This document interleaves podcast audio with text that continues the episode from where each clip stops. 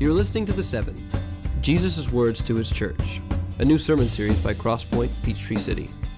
For more information, please visit us at www.crosspointptc.com.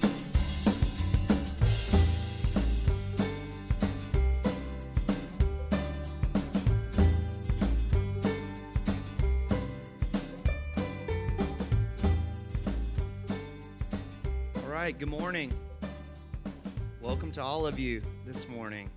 This is this is the week, right? There's always that week where everyone goes to the beach and we should have just packed up a bus and gone to them and we could all be in the sand right now taking communion and it'd be amazing. But we're here and that's awesome and so we're going to open up the Bible together and we're going to um, make much of Jesus this morning. Uh, my name's Jamie, one of the pastors here. If you are new, glad that you're here with us um, as we dive into uh, what began as a new sermon series about two weeks ago entitled The Seven. We're taking a look at seven letters throughout the course of Revelation chapters 2 and 3 that were written to seven specific uh, first century churches in Asia Minor, but that have much uh, within those letters for us to glean as a church. And uh, this morning is, is an interesting one because we're looking at essentially what was one of the most persecuted churches in uh, the first century, the, the early age of the New Testament church.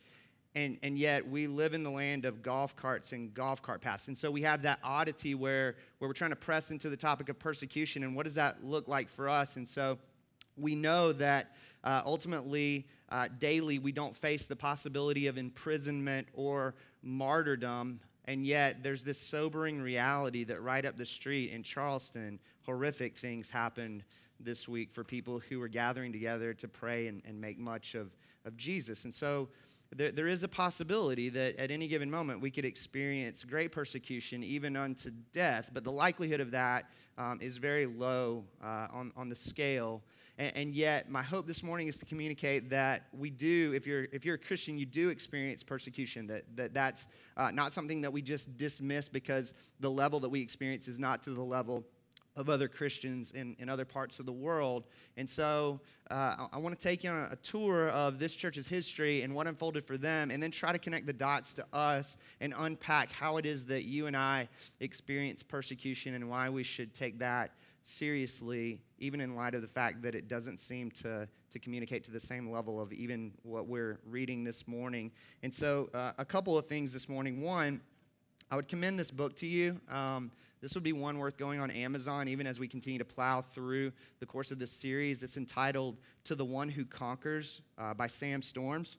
And it includes uh, little two page meditations, devotionals, whatever kind of language you want to use, um, having to do with these particular letters. And so there are roughly seven or eight different daily devotionals for each of these letters. So you can kind of tackle it one per day and very short. You know, you can read them in a matter of two or three minutes, but fantastic stuff. This is where I get some of the content even for Sunday mornings and would just commend this book to you. It's fantastic.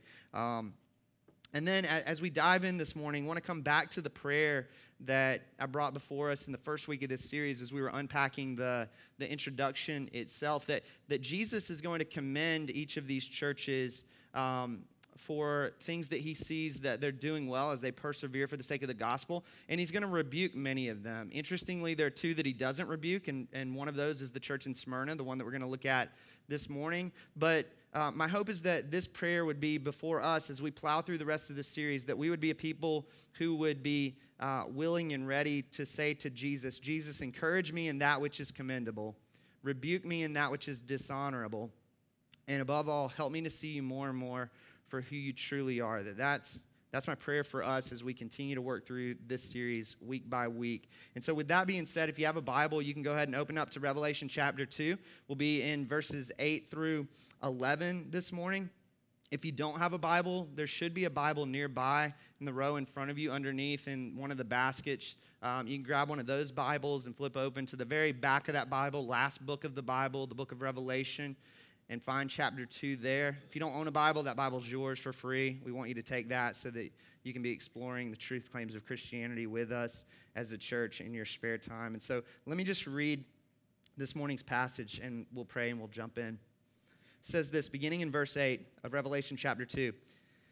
And to the angel of the church in Smyrna, write, the words of the first and the last who died and came to life. I know your tribulation and your poverty, but you are rich, and the slander of those who say that they are Jews and are not, but are a synagogue of Satan. Do not fear what you are about to suffer. Behold, the devil is about to throw some of you into prison that you may be tested, and for 10 days you will have per- tribulation. Be faithful unto death, and I will give you the crown of life. He who has an ear, let him hear what the Spirit says to the churches. The one who conquers will not be hurt by the second death. Let's pray.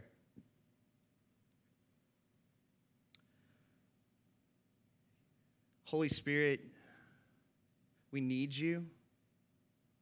This is such a strange topic to talk about the persecuted church when, for many of us, uh, we would find it very difficult to even define persecution in our very lives. And yet, we're told that all who desire to live a godly life in Christ Jesus will be persecuted. And so, there are some dots to be connected this morning. I pray that you would uh, sober us and um, help us to experience uh, at a heart level deep gratitude for the fact that uh, we are not persecuted to the degree that the church in Smyrna was. Uh, but I pray also that you would help us not to just dismiss the idea of persecution altogether, but would help us to see how that applies to our lives um, as we seek to live godly lives in Christ Jesus. So, would you connect the dots for us this morning? Um, I can't possibly do that without you. I need you. We all need you. So, Holy Spirit, do what only you can do. We ask these things in the name of Jesus to you, Father, by the power of the Holy Spirit. Amen. All right, verse 8. To the angel of the church in Smyrna, write these things. Um, the church in Smyrna. Last week we looked at the church in Ephesus, and there is great detail in terms of the the birth and the life and the death of the church in Ephesus. And so uh, we spent a great deal of time kind of unpacking that church from start to finish ultimately. There's not quite as much information, at least according to the scriptures, on the church in Smyrna. In fact, all you really have in the Bible is this morning's passage, and then going back to Revelation chapter 1, in the listing of these seven churches, verse 11, it includes the church in Smyrna. But we do know some things historically. We know that Smyrna was located roughly 35 miles north of Ephesus. Um, strangely, Smyrna, Georgia is roughly 35 miles north of us. So if that helps you to get your mind around even like distance, that's really weird. But we are not talking about Smyrna, Georgia this morning. We're talking about a church over in Asia Minor. Roughly a population of over 100,000 which is roughly the population of Fayette County, if you can get your mind around that, both the city and the, the surrounding county areas. It was a harbor town like Ephesus. It sat on a bay, and so there was much trade and commerce that took place similar to Ephesus. Um, in fact, uh, there was a great rivalry between Smyrna and Ephesus over who was the better city. Um, the people of Smyrna named their city the ornament of Asia, the pride of Asia. Very arrogant, right? That you would name your city the, the ornament of an entire continent. Um, these people were, were very proud people. They were very proud of their city. They loved their city, and, and that's to be commended. We should all be people who love our city, who care for our city, um, who would talk about our city and see um, some of the intricacies of the beauty of, of our city. Ephesus, uh, or Smyrna, I should say, was, was viewed as a model of what city planning should look like. And so you can imagine in the first century, this was not uh, what would comprise most cities. They had a uh, strategically paved roads that ran throughout the entire city. They had a gymnasium. They had a stadium. They had a, a public library, and they had a theater that could seat roughly 20,000 people, rivaling the theater in Ephesus that we talked about last week that um, in terms of city planning, everyone was looking at this city going, this is how we should do it moving forward. Does that sound familiar to anyone?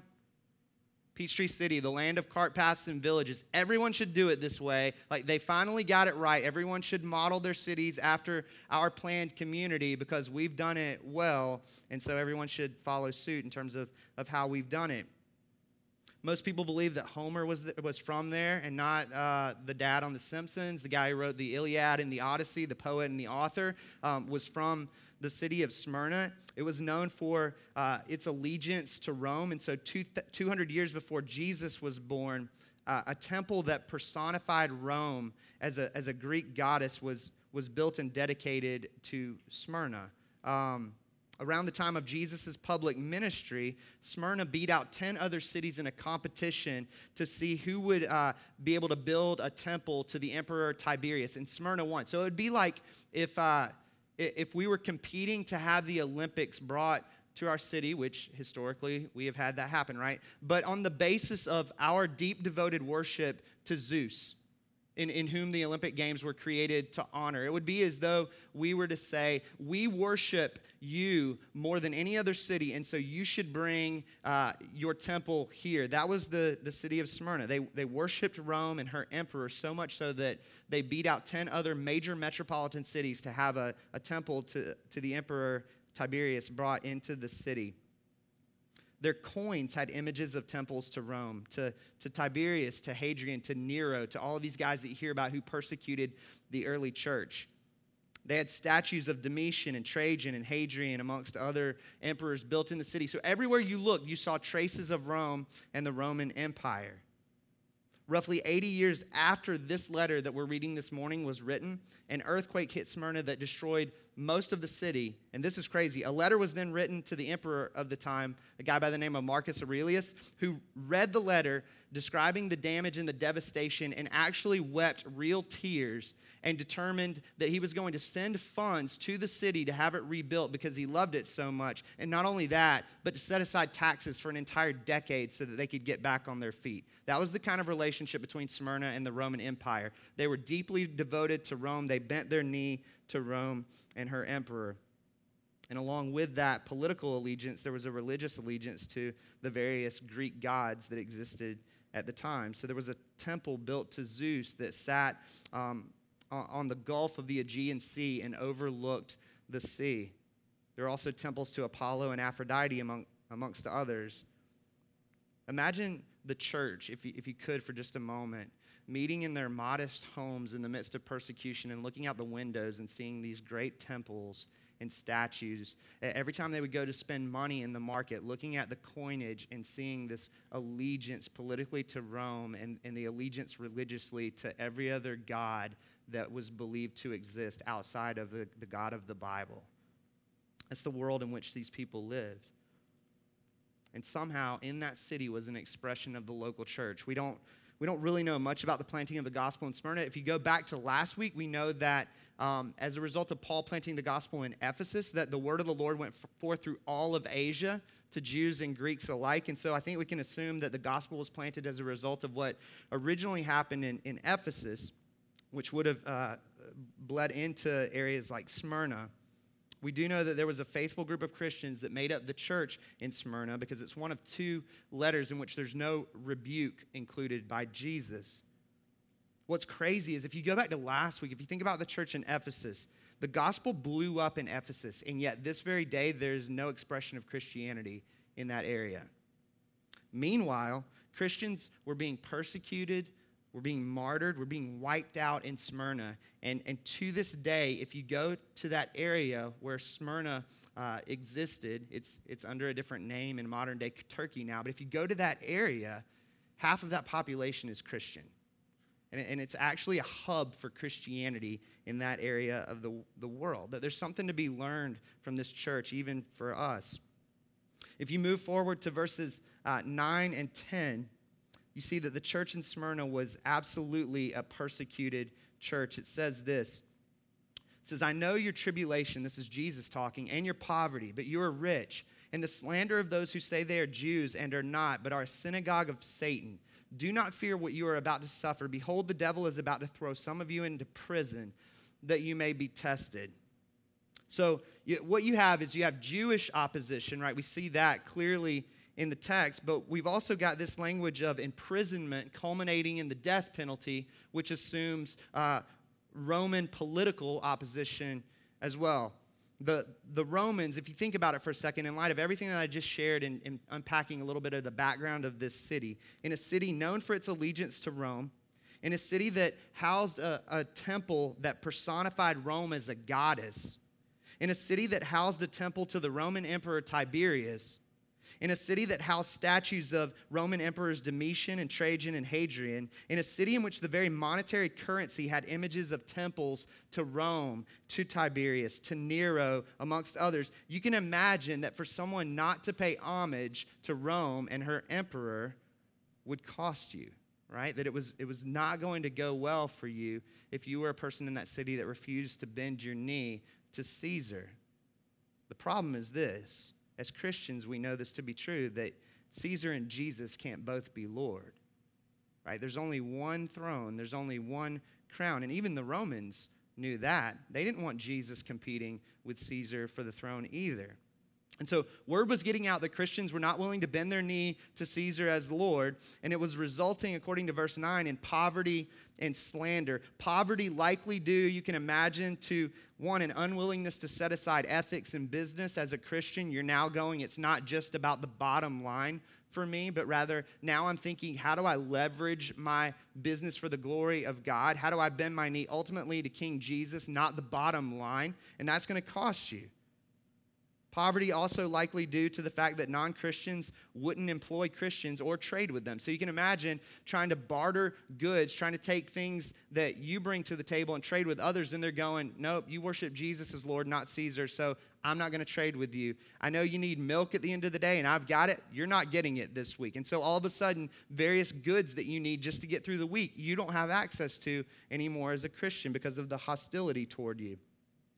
And it's even possible, and the author of Hebrews alludes to this at one point, that many of the Christians' homes were being pillaged by those who didn't love Jesus as well, that, that they were coming in and destroying the very property of Christians in the city because of the great allegiance to Rome and the unwillingness of Christians to bend their knee to Caesar as Lord. And along with poverty, you have the language of slander as well in, in verse 9 that uh, the slander was coming from the Jewish population. Uh, we, we know, according to verses uh, 9 and 10, that the, the very word slander here is the Greek word blasphemia. It's where we get our word blasphemy, that Jews were calling uh, things that were truth a lie. They were communicating in a way uh, that was uh, kind of backdooring, backbiting in, in certain situations, throwing Christians under the bus. Um, that that word can even mean abusive language, that Christians were being verbally abused in Smyrna. And this was nothing new. You, if you go back and you read the book of Acts, and you, and you should, and kind of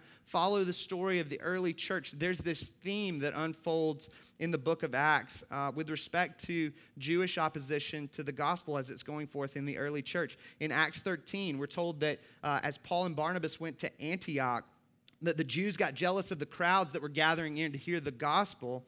And so they, they went to the city leaders and had them drive Paul and Barnabas out of the city. And so Paul and Barnabas moved on to Iconium. You read in, in Acts chapter 14, where unbelieving Jews poisoned the mind of the Gentiles, we're told, against Paul and Barnabas, and ultimately attempted to stone them to death. Fast forward to the end of Acts 14 in Lystra, God was at work so powerfully, this is crazy, that people in the city actually thought that Zeus and Hermes, the Greek gods, had become incarnate in, in Barnabas and Paul and began to worship them and offer sacrifices to them um, because of the power and work of the gospel and the healings that were, were taking place. Meanwhile, the Jews from those first two cities, Antioch and Iconium, were, were traveling now to follow Paul so that they could persuade crowds to kill him and, and his posse of gospel proclaimers. If you move on to Acts chapter 17 in Thessalonica, the Jews again became jealous of Paul and the work of the gospel. So they formed a mob and rioted in the streets. And they even went so far as to go to the home of a Christian that they thought was housing Paul and uh, attempted to uh, essentially uh, attack the house. So you have this idea of pillaging. You move on in Acts 17 in, in Berea, um, we're told that uh, the Jews from Thessalonica traveled again, got, went on a road trip to Berea, following Paul, agitating and stirring up the crowds there. And then in Corinth, it was so bad that Paul actually said at one point to the Jews, Your blood be on your heads. Like, you, you guys have been coming at me with such hostility for so long that I'm done. Like, I, I'm, I'm moving on to the Gentiles now. Your blood be on your own heads. If you move forward in Acts, uh, the book of Acts to Acts chapter 21, back in Jerusalem, we're told that the Jews had Paul arrested in the temple. They beat him and tried to kill him. And ultimately, the book of Acts ends with Paul imprisoned in Rome, still disputing with Jewish leaders. That, that this goes on for half of the book of Acts. You don't even get Paul's conversion story until you get to chapter 9 of the book of Acts. And then, practically from that point on, it's Jewish opposition to the gospel. And apparently, it was going on roughly 50 years later when this letter to Smyrna was written. We're told that Jews were slandering Christians, refusing to trade with them, refusing to employ them. But not only that, they were ratting Christians out to the Roman authorities, is essentially what was, what was happening. You go, how did, how did they end up in prison and on the chopping block? Because the Jews were throwing them under the bus, saying, hey, Caesar, these guys aren't bending their knee to you, so you need to do something about it. In one of the commentaries that uh, I read this week, a guy by the name of James Drawbell, he's a famous 20th century Brit, uh, British journalist, said this about this particular war that was going on. He said, I admire conscientious objectors in this war as long as they are conscientious, and I admire soldiers.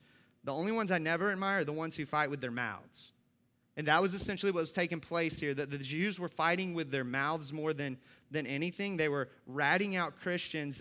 They were so hostile that Jesus, in this very letter, refers to them as non Jews, as a synagogue of Satan. That if you read Romans 2, Paul puts it this way. He says this He says, For no one is a Jew who is merely one outwardly, nor is circumcision outward and physical. But a Jew is one inwardly, and circumcision is a matter of the heart by the Spirit, not by the letter. That, that Jesus is saying to these people, You're Jewish ethically, but you're not the people of God spiritually.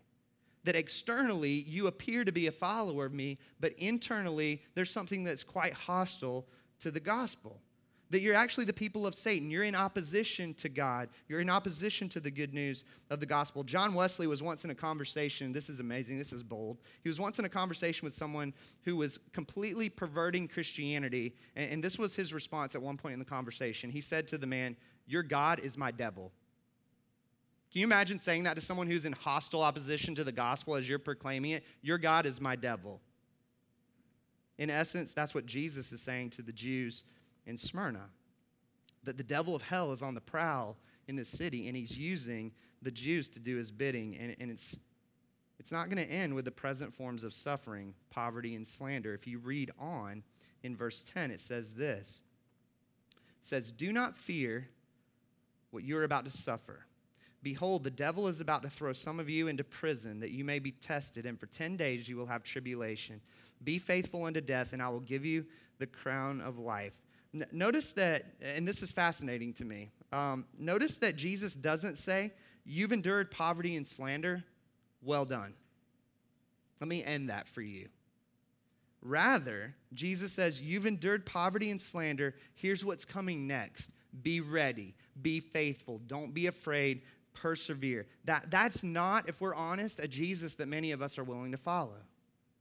Right? We'll follow a Jesus who will take away our suffering when we prayerfully ask him to, and even sometimes wave our fists at him and, and, show him all of our religious accolades of things that we've done in his name so that it's assumed that he now owes us, when the gospel says he owes us nothing, but he gave us his son. We'll follow a Jesus who will take away our suffering when we prayerfully ask. A, a Jesus who doesn't remove our hurt and pain quickly, that's a Jesus to be abandoned in our culture by many. Jesus says it's going to get worse before it gets better. They're going to call you traitors to Rome and imprison you, and they may even kill you.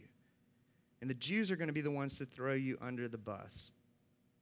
Now, here's what we know historically we know that Jesus didn't wipe out suffering in a blink because if you fast forward about 50 years after this letter of the Bible uh, was written, this book of the Bible was written, one of the most famous stories of martyrdom in all of Christian history took place. It was a guy by the name of Polycarp. That's a really weird name, obviously, because no one is naming their kids that today. Uh, but he was a member of the church in Smyrna at the time this letter was written. Irenaeus, the bishop of Lyons, who was born in the city of Smyrna, himself says that Polycarp knew the apostle John, that it's very likely that he held the original manuscript of this letter that we're reading this morning for himself, which is just crazy. That he himself read of the danger of imprisonment and martyrdom for those who were unwilling to renounce Jesus.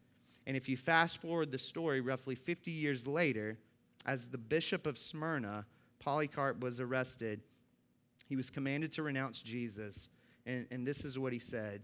It's amazing. His response was 80 and six years have I served him, and he has done me no wrong. How then can I blaspheme my king who has saved me? He would go on to die for the gospel, burned alive in the stadium in Smyrna. And this is mind blowing. Even though it was the Sabbath, Jews in the city helped to gather the wood for the fire to burn him alive.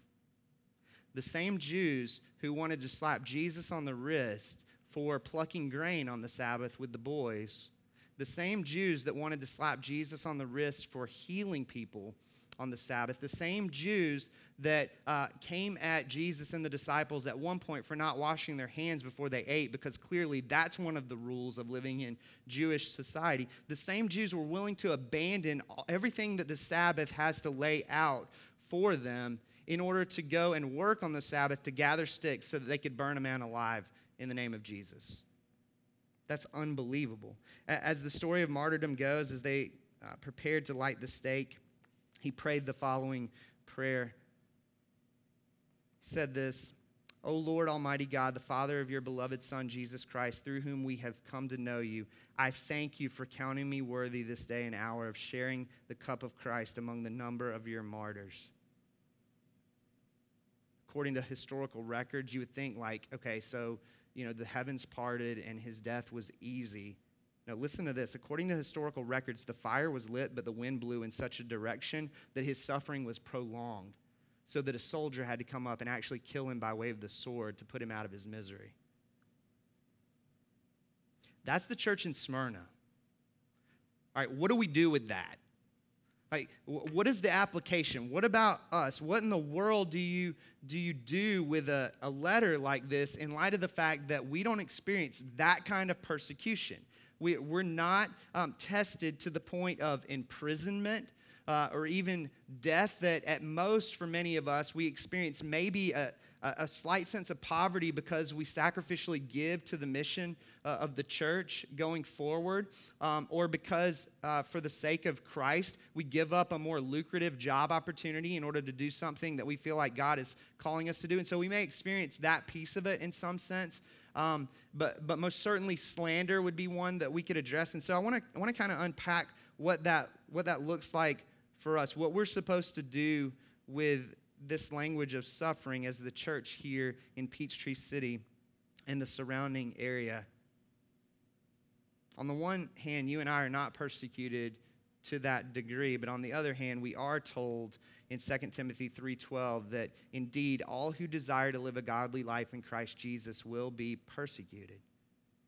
And so if you're a Christian, your desire is what? To live a godly life in Christ Jesus, right?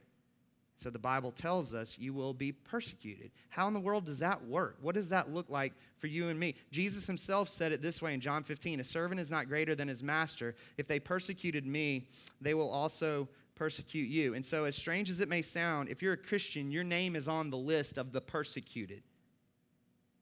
That we, we actually can and do experience as Christians uh, in the world in which we live persecution to some extent. So uh, I want to talk about that for just a moment. And I think what would be helpful in unpacking that for us is to offer you this definition of persecution by John Stott.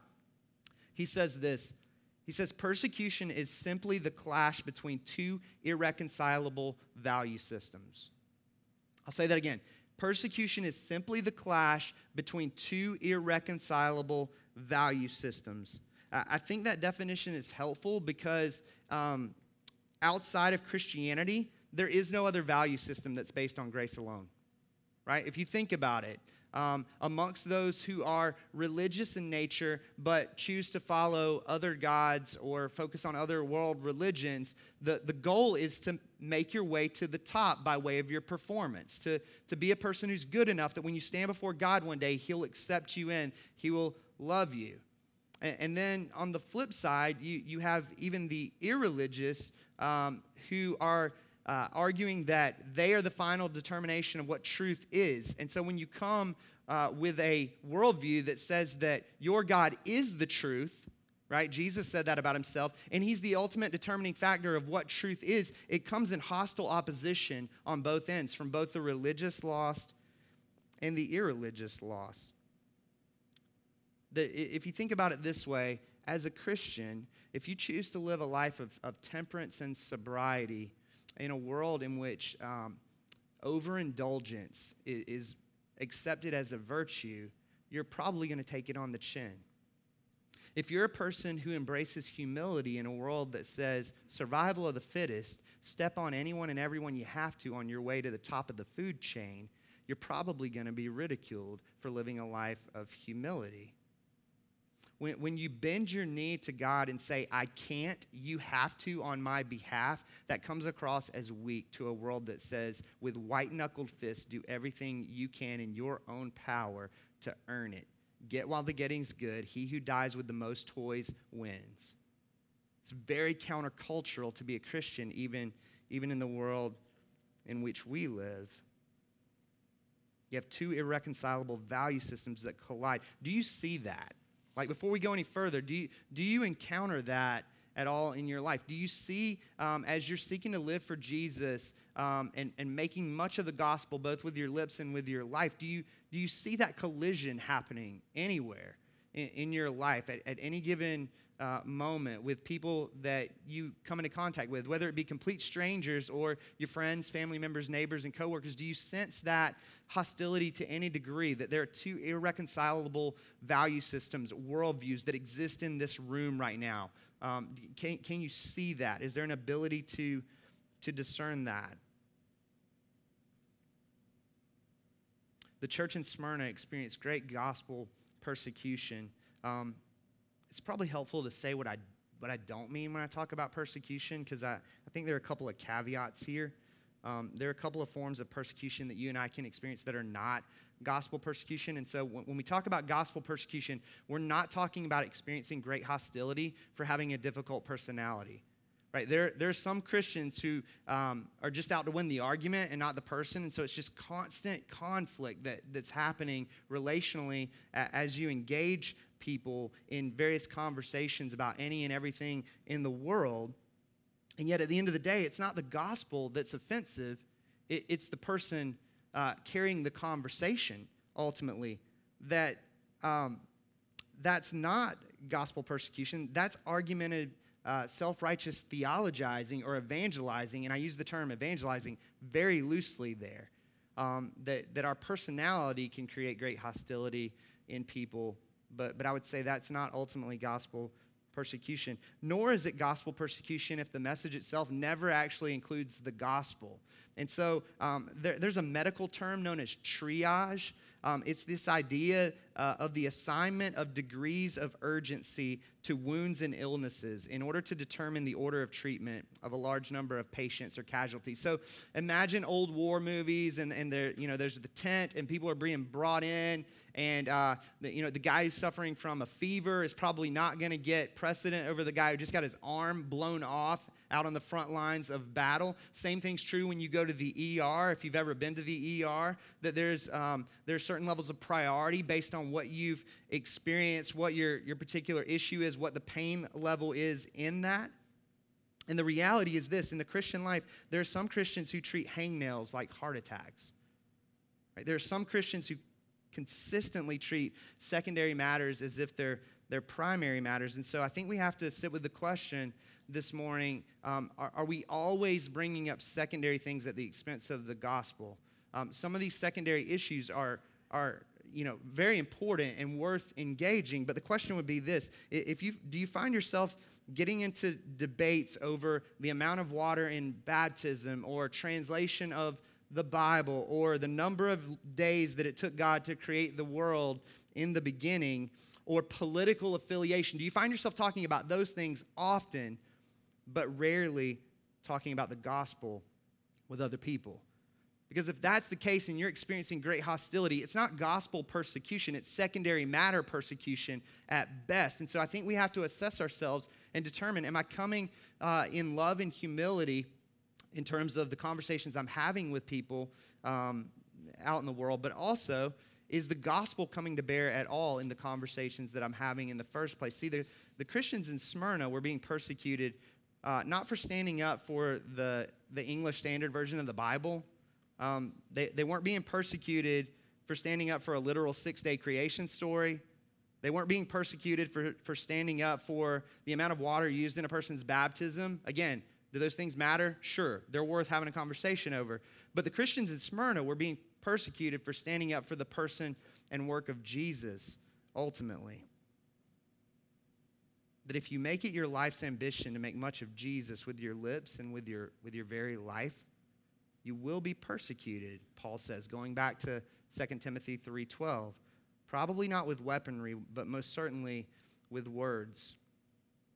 That people will talk about you and it won't be pleasant. And for some of us, that's at a heart level, that's worse than dying. Like I, I heard it, I've heard it said numerous times that um, the second greatest fear in the world is death. The first is public speaking.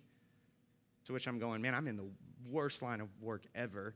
Um, it sounds funny to say that something could be worse than death, right? But most of us in this room, if we're honest, have had that moment where something has unfolded in our lives and we've cried out, Just take me now, Lord. Like, you can just take me now and we can be done with this. Because at a heart level, what we're communicating is whatever that is that we're going through is worse than death itself.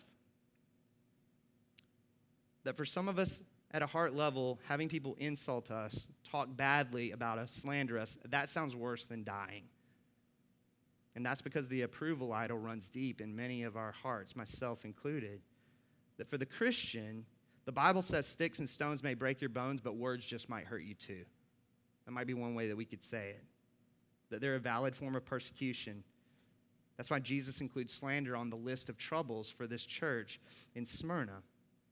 And that's probably the one that's going to affect us most as a church in our subculture.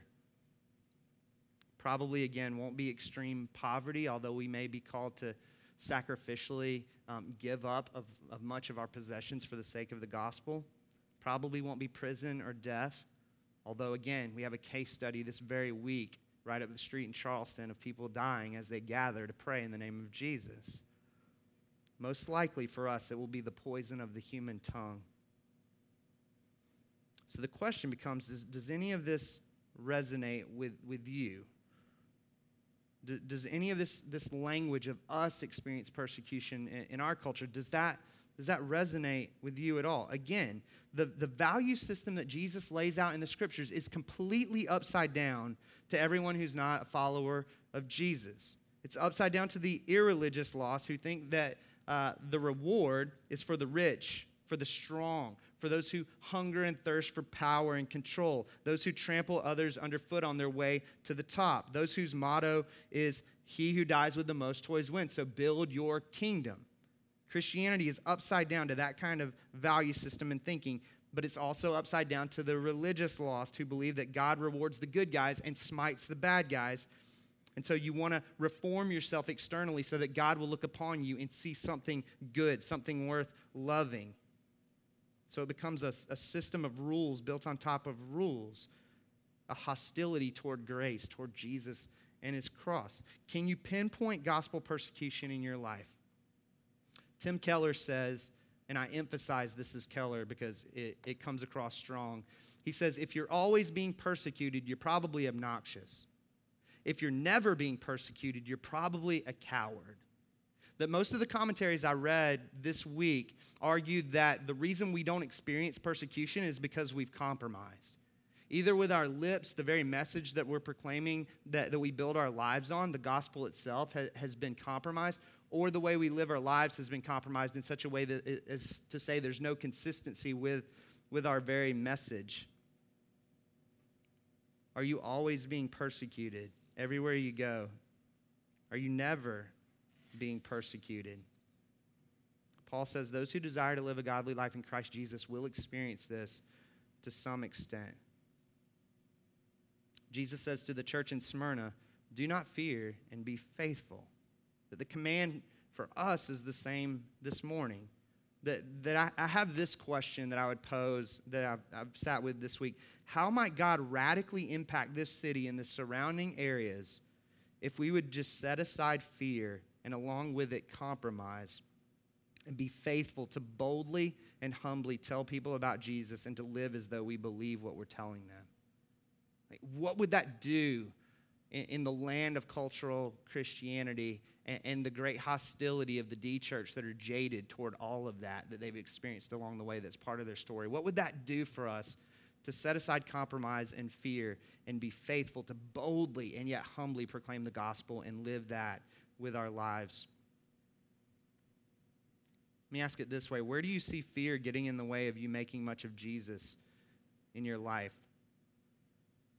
Where do you see temptation to be unfaithful to Jesus with your with your lips and with your life? Where do you see those things? Because the commands are clear in this particular letter to, to not fear and to be faithful. I love, I love the way Jesus approaches us in these letters because he, doesn't just unpack some generic uh, description of himself for each of these churches. He's very intentional. He, he's intending to meet his people in the midst of what they're dealing with so that if you read um, moving forward uh, in the text, actually, we go back to verse 8, we get the description of Jesus. He says this the words of the first and the last who died and came to life. That, that Jesus is saying to these people who are experiencing hostility to the gospel in all these various ways, he, he's saying, I'm the beginning and I'm the end. I'm eternal king, that I existed long before the Roman Empire, long before Caesar that I existed long before the Jewish people, that, oh, by the way, I actually constituted them as a people back in their beginnings as a people that Jesus existed long before those who slander you for making much of Jesus in the 21st century here in the southwest corridor of Atlanta. That Jesus is eternal, that he was around speaking creation into existence. Joseph Seiss says it this way in his commentary. He says, Jesus is older, mightier, and more enduring than the persons and powers which were oppressing the people of Smyrna. He whom they look to as their Savior is the same who saw the stars kindle and the suns bud into being, and who will live on in the same unwaning life and majesty should stars and suns expire and all material creations be changed like a worn out garment. That's your Jesus. In the midst of persecution, in the midst of trial, that's your Jesus. He's eternal. He has no beginning and he has no end. His kingdom has reigned before time began, and it will reign forever. But he also describes himself as he who died and came to life. That, that very phrase, came to life, um, I won't go into the nerdiness of Greek int- intricacies in the language, but that expresses one definite completed act in time that Jesus is saying, I rose from the dead. He's driving at his resurrection. That according to William Barclay, he says it this way The threat of death at any moment hung poised over every Christian in Smyrna, and it must have been an uplifting thing to remember that always with them there was one who had conquered death, who had uh, and who one who had taken on the last enemy and who had shattered his power. That uh, if Jesus is enough for people experiencing death, he's enough for people experiencing slander and ridicule in the culture in which we live. If he's conquered death, he can conquer all things. And we can look to him as our great conqueror in the midst of persecution, whatever level that, that comes our way with respect to. Jesus says, That's who I am. And he goes on to say, as we close this morning, This is what I can afford you. He says this in verses 10 and 11 Be faithful unto death, and I will give you the crown of life. He who has an ear, let him hear what the Spirit says to the churches. The one who conquers will not be hurt by the second death. That Jesus promises uh, a crown of life and, and a withholding of a second death. What does he mean there? The, the word crown in the Greek is the word stephanos. It, it can be translated as garland. So you get this idea of a runner running a, a race and, and emerging victoriously and being crowned with a crown of garland uh, for pressing on while being pressed. That, that's the idea here, that uh, even the word picture is a reminder of Jesus' crown of thorns that, that he pressed on in the midst of being pressed, literally, he wore a crown so that we could too. Might be one way that we could say it. That the promise that Jesus can afford us a crown assumes that he is actually the king, not Caesar, not Rome, not any of the gods that exist in our very day and age. Jesus is the king. He's the only one who can give the crown. And, and what's crazy is, going back to last week, you remember uh, the story of Smyrna, and Jesus promises this tree of life, which is a slap in the face to the Greek goddess Artemis, uh, which was uh, in the city of Ephesus. Her temple sat in the city. And, and, the tree was a symbol of that Greek goddess. Jesus says, in the midst of that culture, I can give you the tree of life. In the midst of Smyrna, there was a, uh, a Greek goddess named Cybele who was pictured on coinage wearing a, a crown um, that was the very city itself, essentially. Like a high rise of the city made up her crown. And Jesus says, in the midst of that culture, he says, You can't offer the true crown. Only the king can do that, and you're not him. It's amazing how Jesus meets his people right where they are. If you take nothing away from, from today or this entire series, know that Jesus can meet you and engage you right where they are, and his attributes are meant for every situation that you, you go through in life. But he doesn't just say, I can give you the crown of life. He says, I can take away the second death as well. That if you read the book of Revelation, you see three other times in this book that that refers to eternal punishment for the wicked. That Jesus is saying, if you're a Christian, you will not taste that ever. That there's nothing more fair in the world that you and I should taste that as sinners, that we, we deserve to taste the second death that he's describing. But the gospel is gloriously unfair. The gospel says that you and I receive the crown of life, which we don't deserve, and we're spared of the second death, eternal death in hell, which we do deserve because of our sin, because Jesus lived the life that we could never live. He died the death that we deserve to die, bearing our sin and bearing our punishment in our place. That He died for us so that we could live for Him no matter what the cost, no matter what comes our way. So, the question as we close this morning is this Will you make it your life's ambition to make much of the King who died to give you life, no matter what the cost? In a moment, we'll take communion. We take communion here by taking the bread and dipping it in the cup, the bread representing the broken body of uh, Jesus, the cup representing his shed blood. We do that um, as a collective proclamation of who he is and what he's done for us, as a remembering of his, his, uh, his death in our place. And so, if you're a Christian, that meal is for you. We invite you to come momentarily.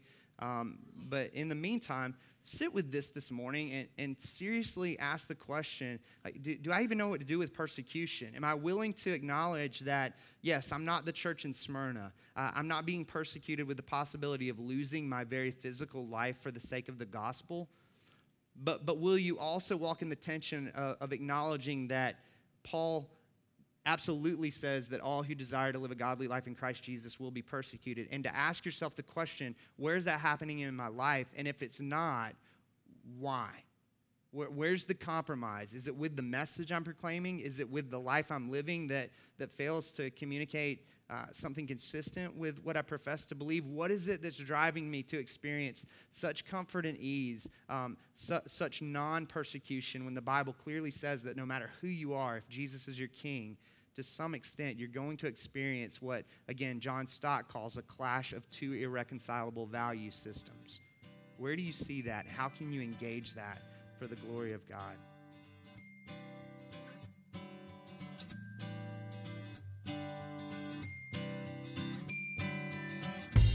Thanks for listening. If you have any questions about this message, visit us at crosspointptc.com. There you can contact us find further resources and directions to our gatherings. That's C R O S S P O I N T E P T C dot com.